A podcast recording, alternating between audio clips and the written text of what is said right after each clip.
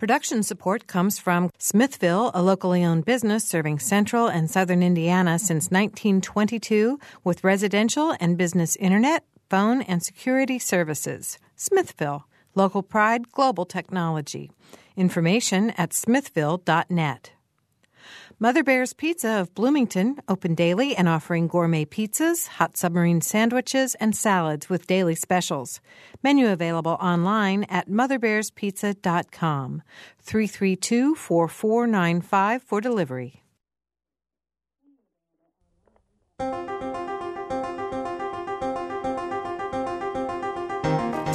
Welcome to Noon Edition. I'm Bob Zaltsberg, editor of the Herald Times in Bloomington, along with Mary Catherine Carmichael. And today we're going to talk about historic preservation and how that intersects with development. We have three guests today uh, two of them are here in the studio. Bloomington City Council member Chris Sturbaum, who's a longtime advocate of historic preservation, is here with us, as well as Bloomington commercial real estate broker and developer Jim Regester, who also is a former member of the Bloomington City Council. And joining us by telephone from Terre Haute is City Council member Todd Nation. If you want to join us on the program, you can call us at 855-0811 in Bloomington or from Terre Haute or anyplace else out there. You can call on a toll-free number, 877 285 9348. And you can also join the discussion by going to our website, wfiu.org slash noon edition. So welcome, everybody. Chris, Jim, Todd. Thank you. Thanks, Bob. Hey, thanks for being here today. Um, we have, uh, I mean, this is an interesting topic, and I think one that doesn't have a lot of black and white in it, but there are all sorts of um, oh, discussions and even arguments that go on mm. about historic preservation and how that uh, works along with development. Chris, uh, you know, from your perspective, because as I said, you've been involved with historic preservation for quite a long time. What's the uh, what's the purpose of trying to be uh, really good about preserving the older buildings and the historic properties in a, in a community? Well, maybe telling the story of Prospect Hill neighborhood would help us get started. You know, when my family first moved into the neighborhood, it was the wrong side of the tracks, and the houses were falling apart. You know, chained dogs out in the yard it was not the place that a lot of people wanted to live, but it was a good place. My dad could afford a place to raise five kids. And what I've seen over 40 some years, I've essentially seen historic preservation save and restore my neighborhood. You know, there were plans to take a road right through the middle of it, mm-hmm. which would have taken out 40 houses. 40 small, affordable houses uh, were gone. And national uh, law allowed us to pass uh, local designation, but the national law also allowed us to involve uh, preservation of the Paris Dunning House, which also was a disaster area. You know, a Civil War era house that was ready to be pushed over. But uh, once you put it on the National Register, um, we have to review uh, federal money being spent on road construction. So it was kind of a little chess move, move to block, and then local designation protecting the rest of my neighborhood. And what I've seen is a neighborhood that seemingly most people would love to live in now. Mm-hmm. And it's a place literally 45 years ago that realtors would not show, banks would not loan money in.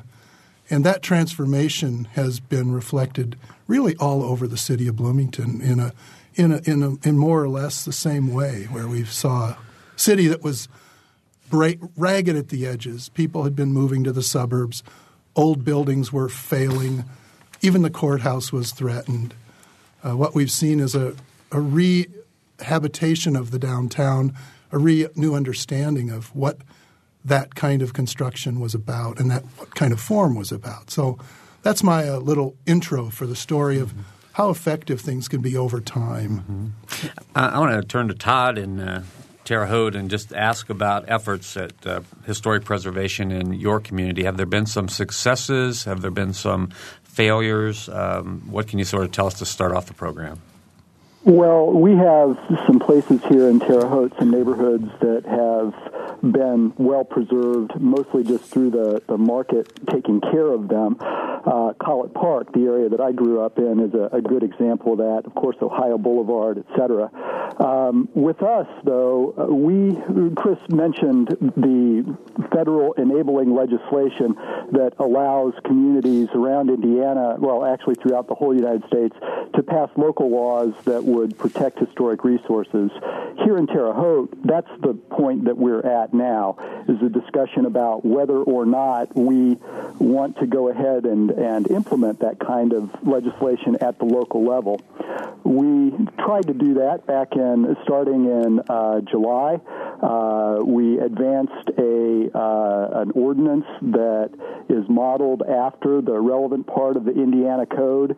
In fact, it's basically exactly what's on the books in Bloomington and 50 other communities around the state of Indiana. Terre Haute is the only Class 2 city that has not taken this step yet to protect its local historic resources. And uh, after talking about that for a couple of months, whittling it down in ways that made it, that were designed to make it more uh, appealing to the development community here, and responding to some of their concerns, uh, I withdrew that ordinance because uh, it looked like I was the only person who was going to vote for it. So that's where we're at here in Terre Haute. All right. Well, I appreciate that. We'll get back to you here in a second. We have uh, Jim Regester with us, and Jim, uh, it's really interesting. Todd, let, let, me go back to Todd for a second. Todd, how long have you lived in Terre Haute? Um, I've been back in Terre Haute for uh, this is my 19th year. I moved back to sell books in downtown Terre Haute. I've since become a property owner and a resident of the downtown neighborhood. Uh, but I grew up in Terre Haute. I was gone for about eight years, so uh, three quarters of my life, I guess, I've spent here. Yep. Well, I brought that up because I, I know both Chris and Jim, and these guys are Bloomington. They were Bloomington kids. They grew up here. They've been here their whole lives, and they've just call them townies. It's what they are. Just call them townies. I said they've both been on uh, the city council, and their families have been very involved in the community. Jim sits here now as a, a commercial uh, real estate broker and developer, and so I guess I want to turn to you. And as Todd said, the, the development community sort of fought him on what he wanted to do in Terre Haute. Can you talk about the relationship between development and historic preservation and where some maybe uh, tension points are?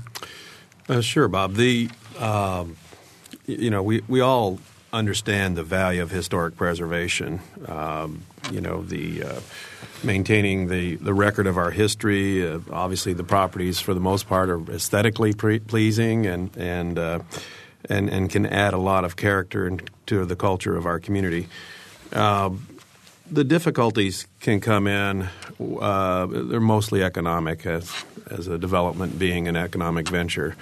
Um, some of the properties, you know, were built uh, with designs that don't function uh, as a new building would, uh, whether it's uh, safety, you know, certainly ADA, um, which also can affect how the market responds to them um, there is um, there's a significant cost factor involved by definition, uh, both in terms of actual dollars for bricks and mortar or restoration and a process that involves an extended time frame that in and of itself generates cost of carrying the property. Uh, architectural fees are much more significant or can be. Uh, and, and then there's an uncertainty factor that adds to the total risk of a project. Mm-hmm. Um, Can you talk about that uncertainty factor? A little bit, just be more specific. Well, when you uh, when you're opening up, you talk about that it's not really a black and white issue. Mm-hmm. There's it's mostly a gray area in the middle. Um, there is no uh, single checklist for this is historical and this is not.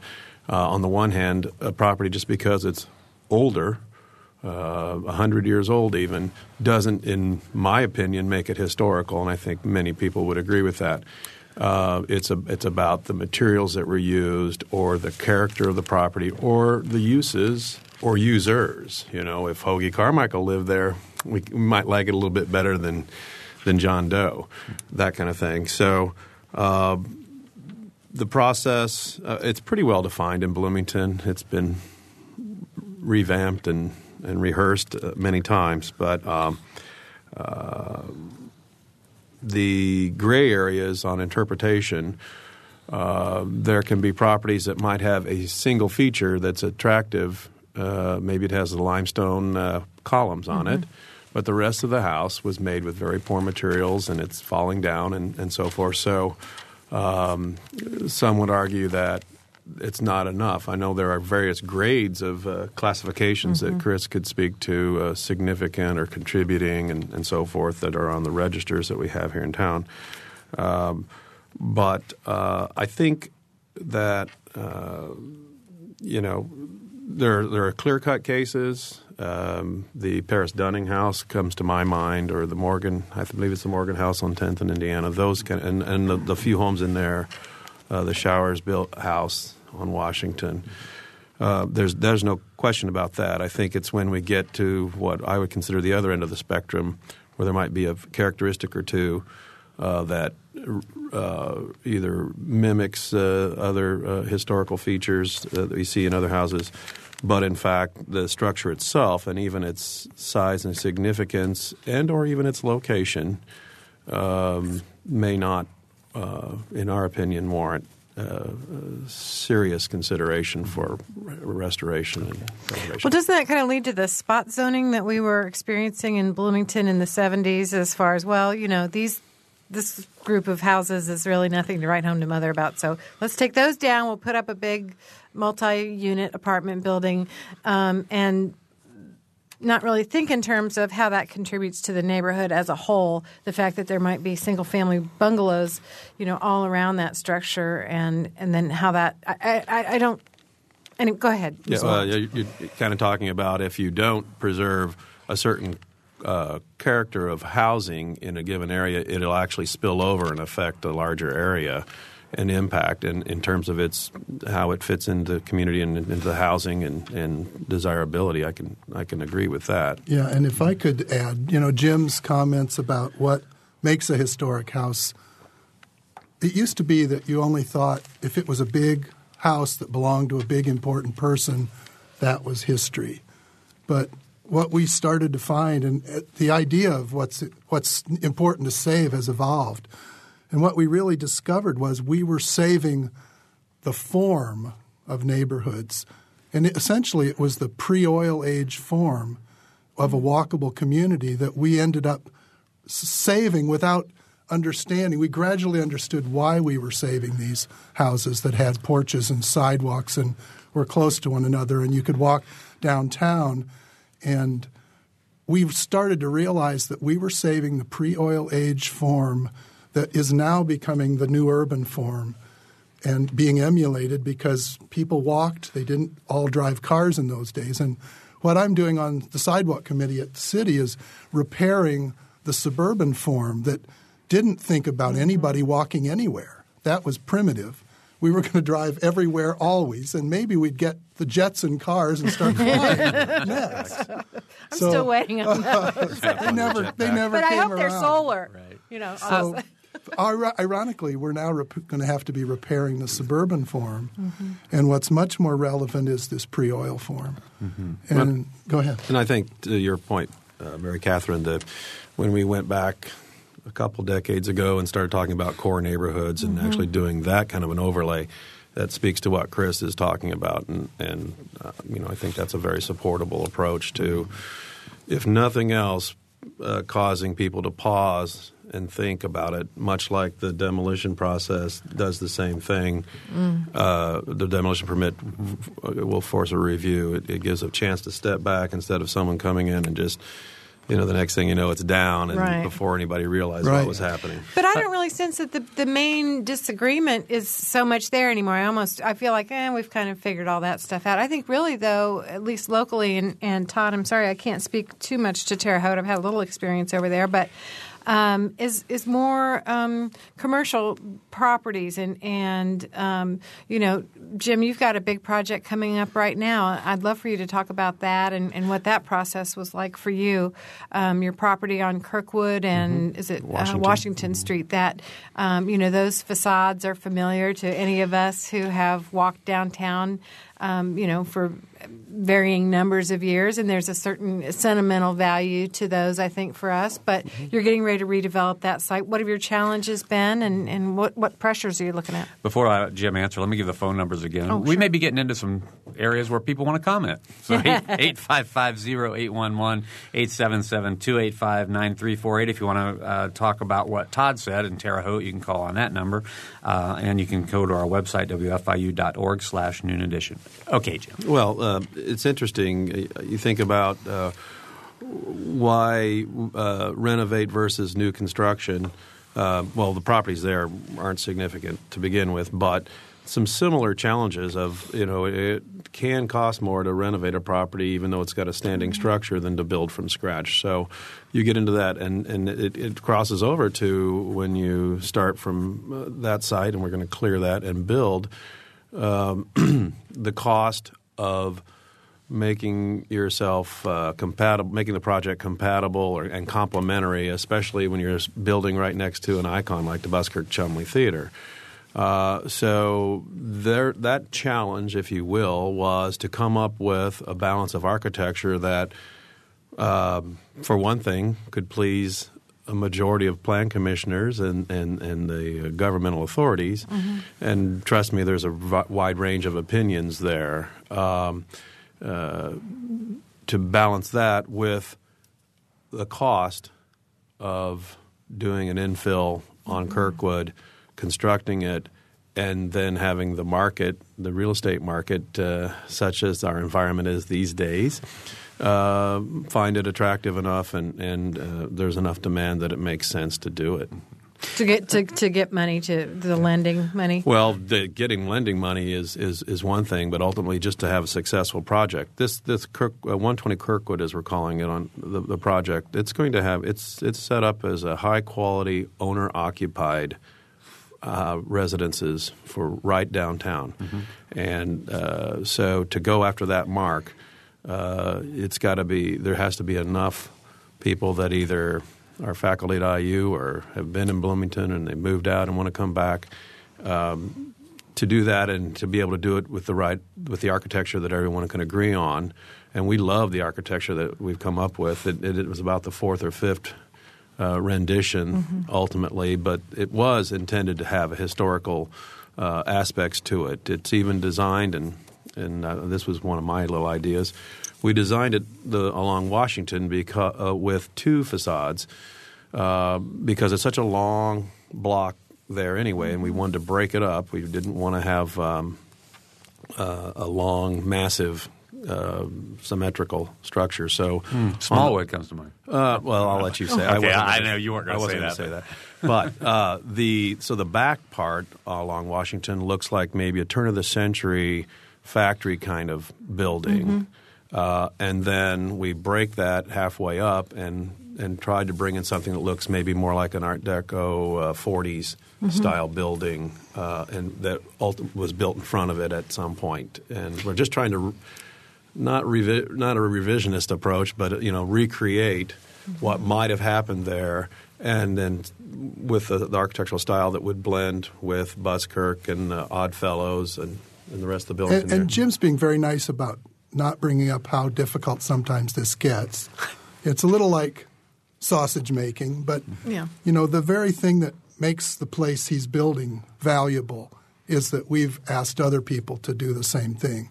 That he's if he was building in a cornfield, nobody's going to care what that building looks like. But really, he's putting a new piece in the town that's going to you know matter.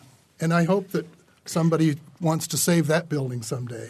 Right, and that's the. Th- I mean, Jim, I don't know. Is this the biggest project you've ever taken on? I would think, uh, from an emotional standpoint, it's got to be. Yes, it is. It's very high profile, and, and, and I love Bloomington. Obviously, I've been here all of all of my life. Tomorrow will be fifty three years. Happy birthday. Uh, so, uh, yeah, no, I, I'm very conscious of our community, and I have a lot of pride in Bloomington, and and certainly, I was actually very nervous about going into this to make sure that what came out would um, you know, be appropriate and fitting, and, and hopefully a little bit of a legacy for, mm-hmm. for that part of town. Right. Plus, yeah. it has to work financially. Mm-hmm. Exactly. Yeah. Right. yeah. I mean, I can only imagine the multitudes of pressures that are coming in on you, and the fact that really for people who live in Bloomington or have even visited Bloomington, it's kind of a sacred space. Very much so. I, I want to get Todd's reaction because he's uh, been very patient sitting uh, over there in Terre Haute. But Todd, when you hear these kind of discussions that go on in Bloomington, I mean, how do you uh, how does that relate to your experiences in Terre Haute? Well, at least it's a discussion. Uh, my experience in Terre Haute is uh, a lot more uh, analogous to what you mentioned earlier, to what was mentioned earlier about houses being here one day and gone the next. Uh, we don't have any mechanism in place, uh, demolition ordinance or or a historic preservation ordinance that gives anybody um, any kind of a heads up that these decisions are being made. Um, often, when we are um, presented with plans for a site. Uh, the site has already been cleared, and there's no meaningful conversation on the front end about the value of what's on it um, before demolition begins.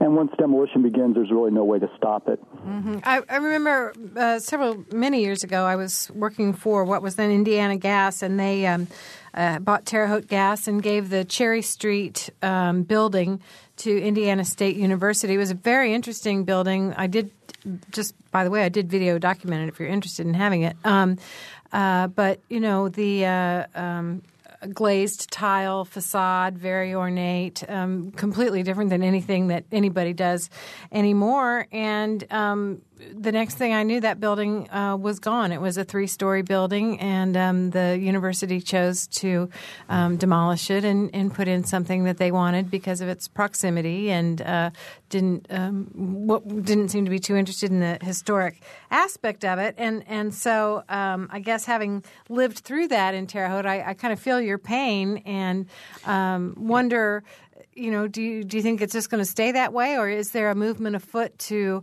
try to um, perhaps become more sensitive to the? You guys have an amazing um, inventory of historic buildings as That's an old river town. You have beautiful homes. You're downtown. You know, amazing inventory.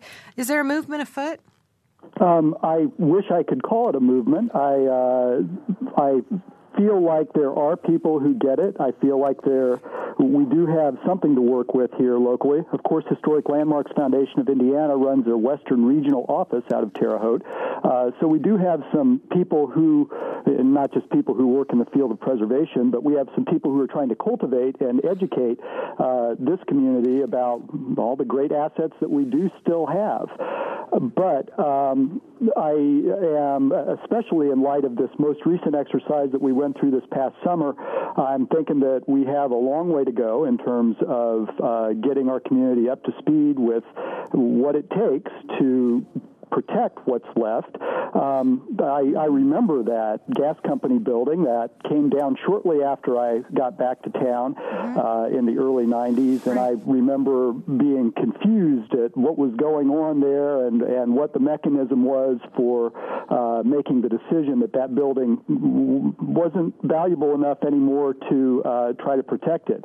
Um, as with many buildings uh, in the northern part of our downtown, just simply having Indiana State University develop different plans for that area was enough to uh, to make that building come down. There's really no meaningful discussion uh, with the university, or there hasn't been prior to now, uh, about how far they're going to come into the neighborhood, uh, what is on the chopping block as far as uh, what might be able to be torn down so that they could uh, realize their new construction dreams. I should I should say that we have a, a better situation uh, with um, President Dan Bradley the current ISU president uh, than we have had in in uh, the distant past, certainly. But we've still got a, a ways to go. I'm not seeing the mechanism, uh, and I'm not hearing the discussions that would uh, protect the the things that we have left, not just in our downtown, but also in our residential areas uh, spread throughout the city. Okay, we're going to have to take a short break. We're uh, talking about historic preservation and how that intersects with development. We have three guests Chris Sturbaum from the Bloomington City Council, Todd Nation from the Terre Haute City Council, and former Bloomington City Council member Jim Regester, who's a commercial real estate broker and developer. You're listening to Noon Edition. We'll be right back.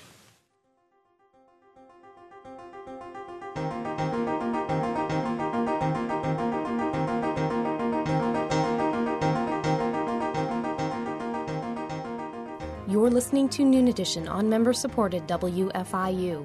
Production support comes from Smithville. Telephone information at smithville.net and from Mother Bear's Pizza at motherbearspizza.com. You can take WFIU programs with you by downloading our podcasts. Podcasting is a convenient and easy way to download audio files directly to your computer, iPod, or portable player. You can download podcasts of full length programs like Noon Edition, Ask the Mayor, and Harmonia or short features like Kinsey Confidential, the Ether Game musical mini quiz, as well as movie, play, and opera reviews. Find out more by going to our website, wfiu.org. And have you heard WFIU's news features? On Monday, Wednesdays, and Fridays, the WFIU News Team brings you expanded and in-depth reports on topics affecting South Central Indiana. Listen at 8:33 a.m. and 5:45 p.m. every Monday, Wednesday, and Friday to catch that day's feature. If you miss one, that's okay. They're archived on our website, wfiu.org, and the best features from each week can be heard Saturday mornings at 7:45. Welcome back to Noon Edition. I'm Bob Zaltsberg from the Herald Times, along with Mary Catherine Carmichael. Today, our topic is historic preservation. We have three guests, uh, two in the studio Chris Sturbaum, a member of the Bloomington City Council and a longtime advocate for uh, historic preservation in our community, as well as uh, Bloomington commercial real estate broker and developer Jim Regester, uh, nearly a 53 year citizen of Bloomington as of tomorrow. He'll be a 53, 53 year citizen of Bloomington. And also joining us by phone from Terre Haute is City Council member Todd Nation. If you want to join us, please phone 855 0811 or 875, 877, excuse me, 285 9348 or WFIU.org slash noon edition is our website. Um, you know, Todd was talking about dealing with Indiana State University, and, you know, we're here in Bloomington where Indiana University is. And, Chris, could you talk, uh, address that relationship a little bit and how that makes some things difficult? Because IU has a lot of historic buildings. Sometimes you do wake up one morning and they're gone. Mm-hmm. Well, interestingly, IU does have a, an appreciation of historic context. I mean, they have one of the most beautiful campuses around, and when they build, they're trying to build in limestone. They're trying. They're doing everything that we're doing. Um, we've had a little friction in that. You know, they're a university that has a town attached, and we're a town that has a university attached, and depends which side you're sitting on. But we really have been working things out. I mean, there's some old old war stories, mm-hmm. you know, and there was an earlier era when there really was a lot of conflict between developers and preservationists and the university. But we've really gotten a lot on the same page, and we did a downtown plan where we brought developers and preservationists and citizens together and talked about it. And don't you think, Jim? I mean, we s- sort of have a similar vision, even with the university about what should be happening, and, and we're not fighting so much anymore. We're really working together, and that's that's a kind of an amazing thing that's happened. So you know, the I, I live in Elm Heights, and the the university owns many houses in and around. Um, that area. And as a citizen of that area, I always kind of hold my breath when I know it's a, an IU owned home because I understand that. Um, you know what? What could their motivation be for owning these single family homes? Well, you know, it seems like they're all kind of ripe for replacement. Uh, right. Well, they, the, they used to have a plan that everything was going to come down to Dunn Street and everything was going to be rebuilt. And we've seen that plan fall, kind of come apart. And, and as they understand more the assets that they have, um, they've still got a ways to go because some universities have taken the old buildings that they own, you know, renovated them and put professors and young professors and – you know, really made it a good close in place, and more more of their people are going to want those kinds of places to live. So I see it evolving, and you know, Do you see them going back to single family homes as opposed to office space. it's possible. You know, I'm not in. Have you had party, a discussion with with Lynn, Lynn Coyne well, about their this? new their new master plan is surprisingly progressive. It's it's very interesting, and and I'm hopeful that uh, we'll be going in the right direction. You know, sometimes things find their own way, even if the people who are running it don't quite understand what's going to happen. You know, naturally, the right things often come about uh, with enough people talking about it. Jim, if you hold that thought, we have a phone call, so I'm going to go to Christina on the phone. Christina? Um, I was my my attention was caught by uh, one of the comments that I think it was Chris Sturbaum made earlier, when he was talking about um, the relationship between old neighborhoods and um, and new urban planning, and that was about the sidewalks. And um, I did. I guess this is a plea because this is kind of a, a you know a, a, pet beef of mine. That I think there are some very interesting new buildings going up. I think there's been some great work done on um, historical preservation in Bloomington. But the one thing that I I do find um, difficult as a pedestrian walking around the town is that some of these huge new developments are um, uh, bordered by very, very tiny sidewalks, and it seems to be, you know, very much out of proportion. And I think the whole look of the city would be um, a lot more pleasant if the sidewalks um, were more in proportion to the size, the height, and the, the, the length of the buildings, um, because otherwise it's very intimidating um, to walk al- alongside one of these huge buildings, and you feel very, you know, overshadowed by them. So that's that's my comment. And it applies to you know new development, but learning from old uh, old neighborhood structures.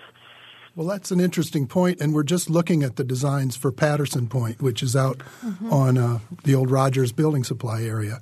And one of the discussions has been how broad, how wide should the uh, sidewalk be in front of the building? And 15 foot is about what we have downtown. 20 foot is really what the uh, architect is advocating, and 25 foot would even be more comfortable because you have a place for the tables if you're sitting outside, a place for people to walk by, a place for the trees and the par- and the benches nearer the parking area. So you know we're sometimes uh, built into when we're doing infill there are limitations. So you can't always oh gee let's make that 25 feet wide and Jim goes my building well, took 15 feet out of my building. We're we're fortunate on the, the Kirkwood and Washington side. Uh, of course the Kirkwood uh, sidewalk and right of way area is pretty well established, mm-hmm. and that's going to be maintained. Uh, and then uh, along Washington, there's actually 25 feet of uh, right of way there that we decided not to ask for any of that to use in the project. It would be nice, but uh, so we're creating quite a walkway through there, trees, seating. It's actually going to be considered kind of a public open space. I think you can remember. It's very nice. Yeah, we're going to actually be putting some limestone in, into the walls and and into the walking area and, and creating a living green wall, much like you'll see in the ivy towers here on campus. Very cool. So uh, it's really going to be a, a, little bit of a show place there and a, a nice place. What's the timeline on this project? Uh, February 23rd is It'll be done. is, 2011. Yeah. uh, we're going to start uh, break ground, i.e., demolition, on mm-hmm. February 23rd. So hopefully uh, about a year. And wow, that's exciting. That's very exciting. All right, Christina, thanks a lot for the call. Uh, 855-0811-877-285-9348 and WFIU.org slash noon edition. Paul is on the phone. Paul? Yeah, uh, you mentioned, Chris Sturbaum, you mentioned the uh, IU master plan, and I was wondering about that. Could you elaborate how or why or what's so progressive about that? And I'll, I'll hang up to hear your answer.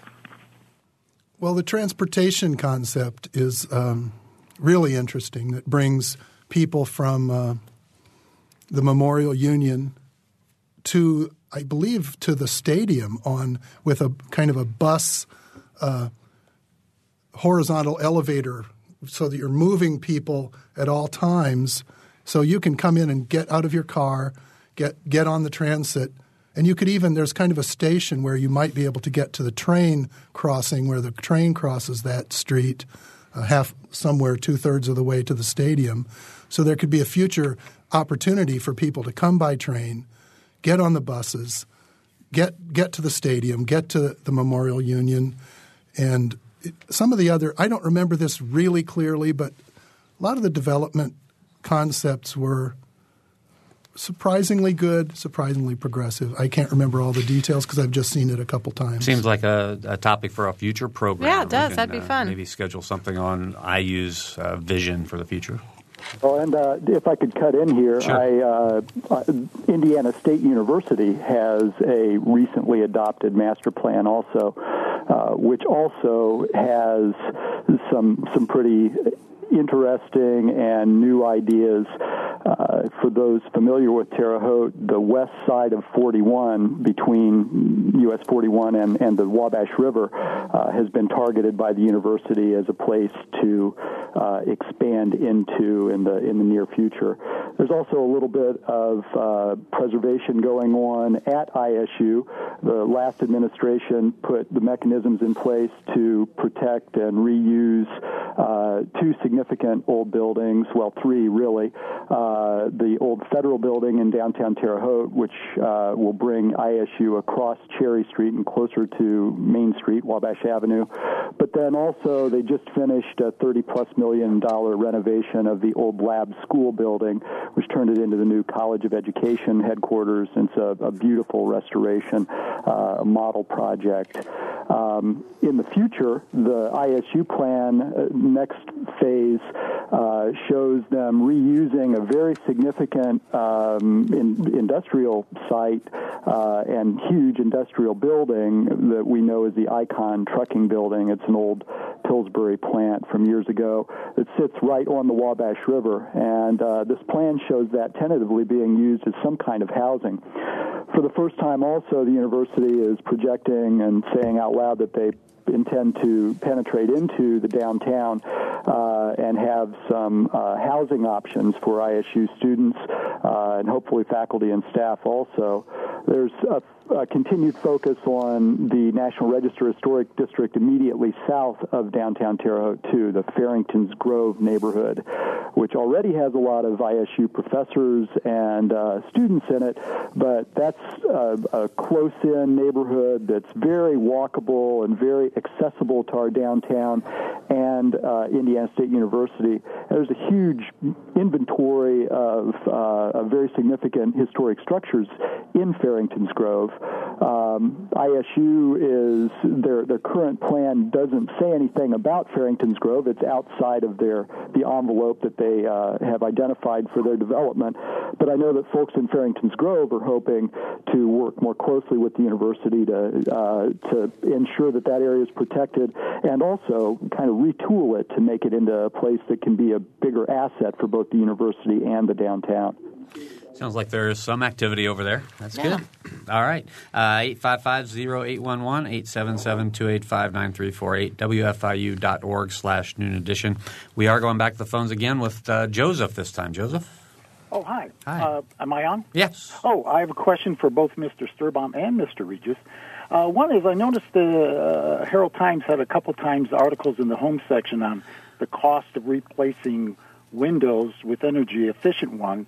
And I kind of noticed the government has a big rebate program of 30%. But in the Herald Times, I noticed it takes, they were quoting Chris Sturbaum, I think, as saying it's going to take 245 years to pay back energy efficiency of replacing your old funky windows. Uh, and I, it'd be kind of interesting if the Herald Times did a story on that. How much does it cost to take out these old windows, replace the dead weights on the double hungs, clean them up, caulk them, compare that to the installation of energy efficient? And I've been reading where it takes, you can save $300 a year on replacing your windows times 10 years is 3000 bucks. That probably is the cost there. So I wonder where that $245 was coming from. And uh, 45 years to pay back that. And the other is for Mr. Regis. Uh, I wonder if you're worried about Bloomington being changed to Brickville because it seems like everything going up is brick, brick, brick. And I wondered if you think that affects the diversity of design in Bloomington. Well, let's go to Chris first. Chris, were you quoted accurately in the Herald Times? Well, that wasn't me at the, Oh. in that article, but I have said that.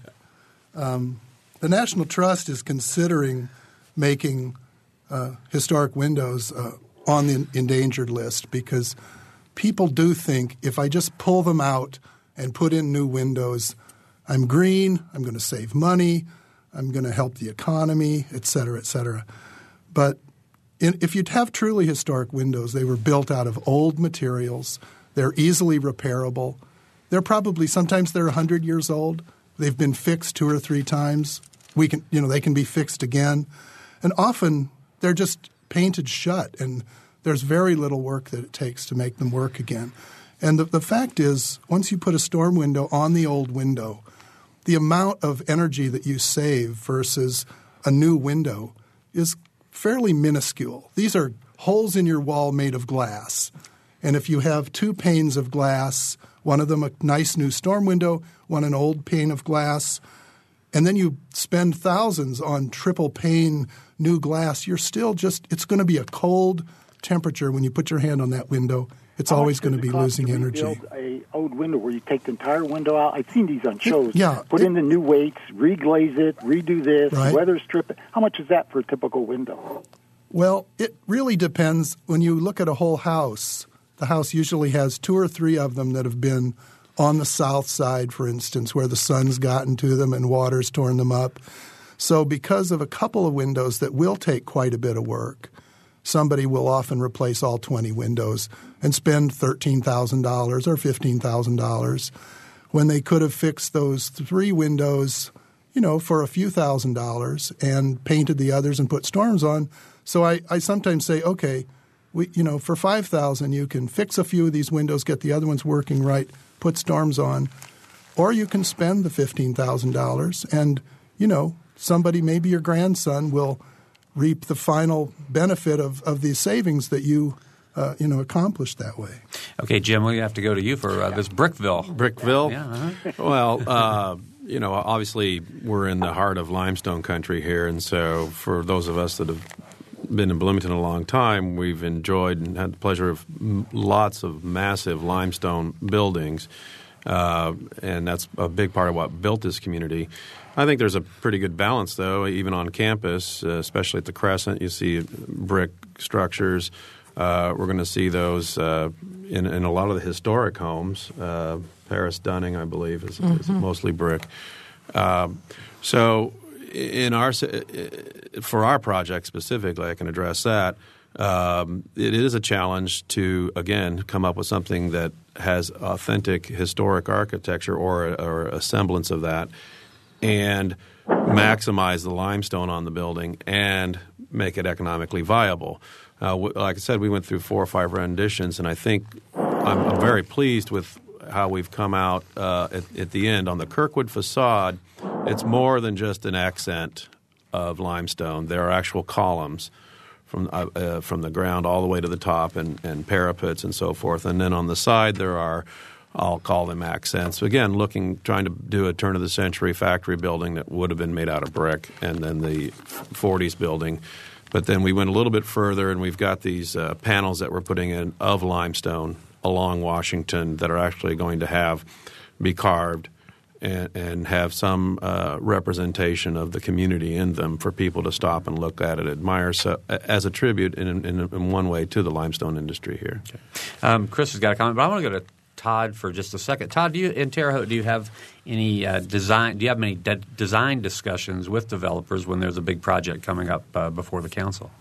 Um, by the time the way that things are set up here, by the time uh, plans come before the council, uh, they seem to be deliberately minimal plans, uh, and they usually are pretty malleable, as it turns out. I'm standing in the uh, front window of my bookshop uh, in downtown Terre Haute, and I'm looking at the new Hilton Garden Inn across the street. I see that the uh, I've been to Bloomington in recent years, uh, and I've seen your Hilton Garden Inn, and I think that comparing the two uh, is a pretty good example of why uh, of, of the impact that local um, design guidelines can have.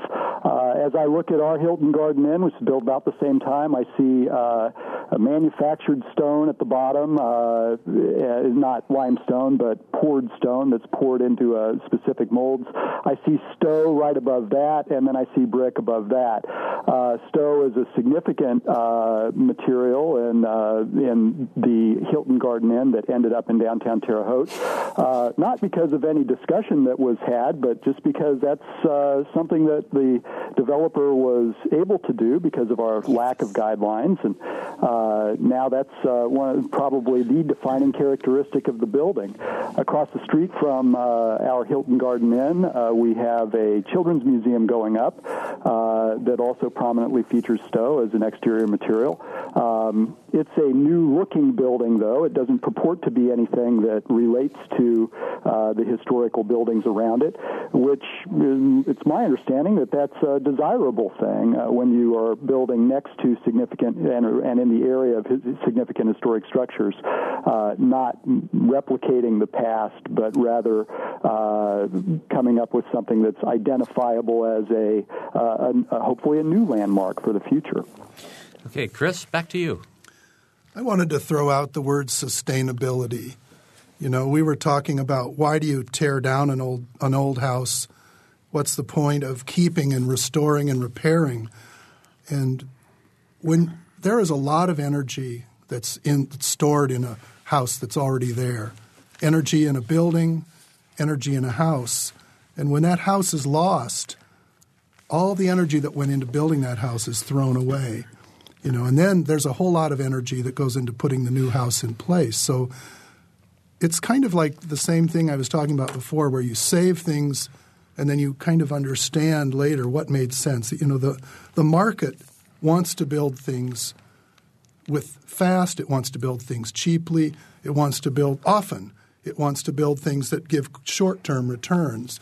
But when you want to put something that has a long-term value sometimes um, the brick, oh, it's just a aesthetic look, but really it makes the building last for a much longer time, and it's just, it's there for a, in a more mm-hmm. permanent way, and that's another key of sustainability. When you build something, it should stick around and it should be here. And the buildings we're working with downtown were built a hundred some years ago out of materials that are repairable, that are important. Mm-hmm. So that's part of part of the deal, and another little factor of why we save small neighborhoods sometimes, we're talking about affordability.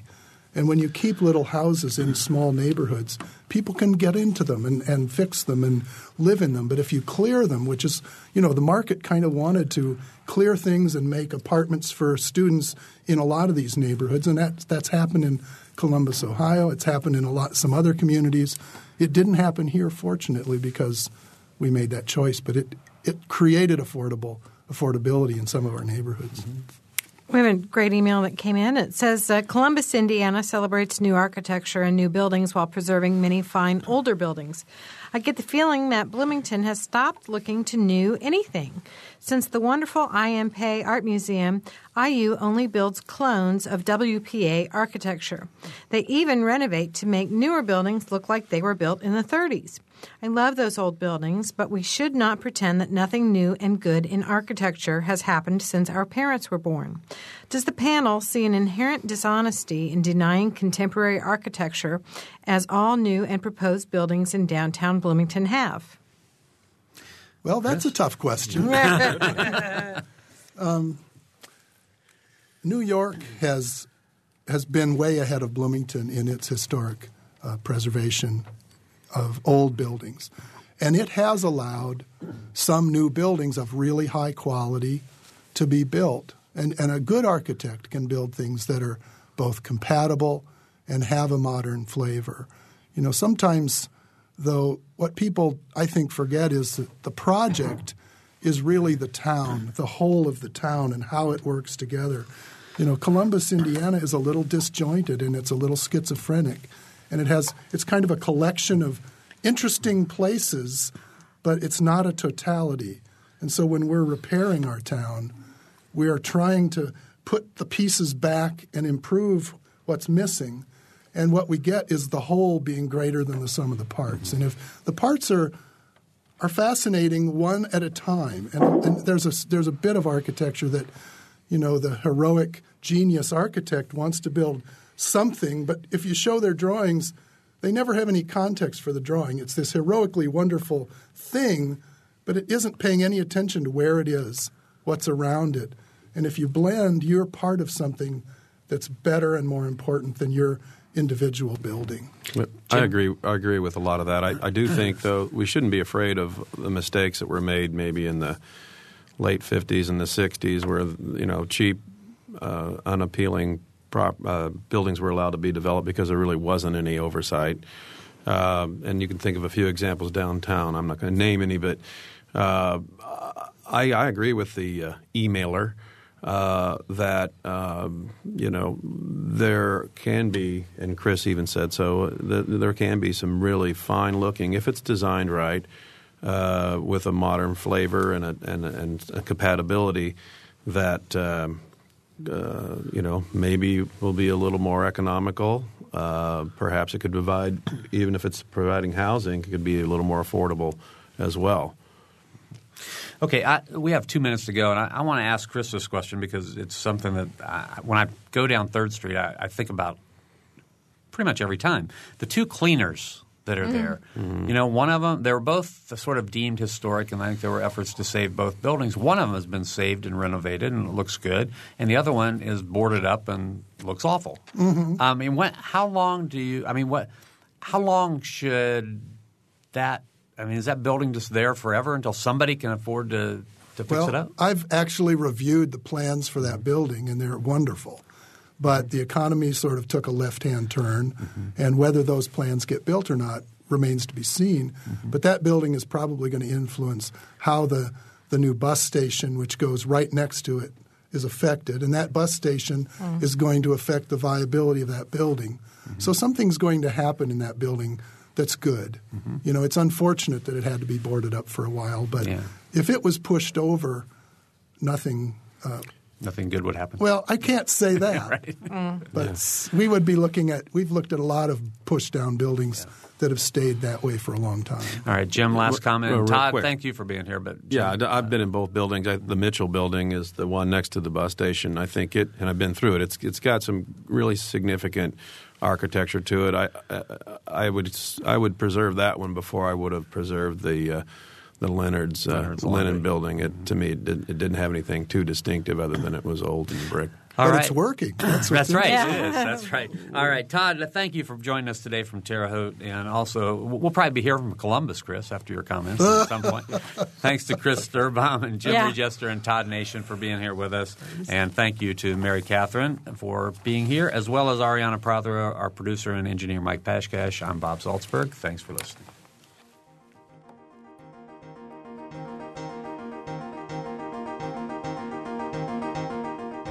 Noon Edition is a production of WFIU and the Herald Times. A podcast of this and other WFIU programs is available at WFIU.org. Production support comes from Smithville, a locally owned business serving central and southern Indiana since 1922 with residential and business internet, voice, and security services. Smithville, local pride, global technology. Information at smithville.net. Mother Bear's Pizza of Bloomington, open daily and offering pizzas, pasta dinners, and wings with daily specials. Menu available online at motherbearspizza.com, 332 4495 for delivery.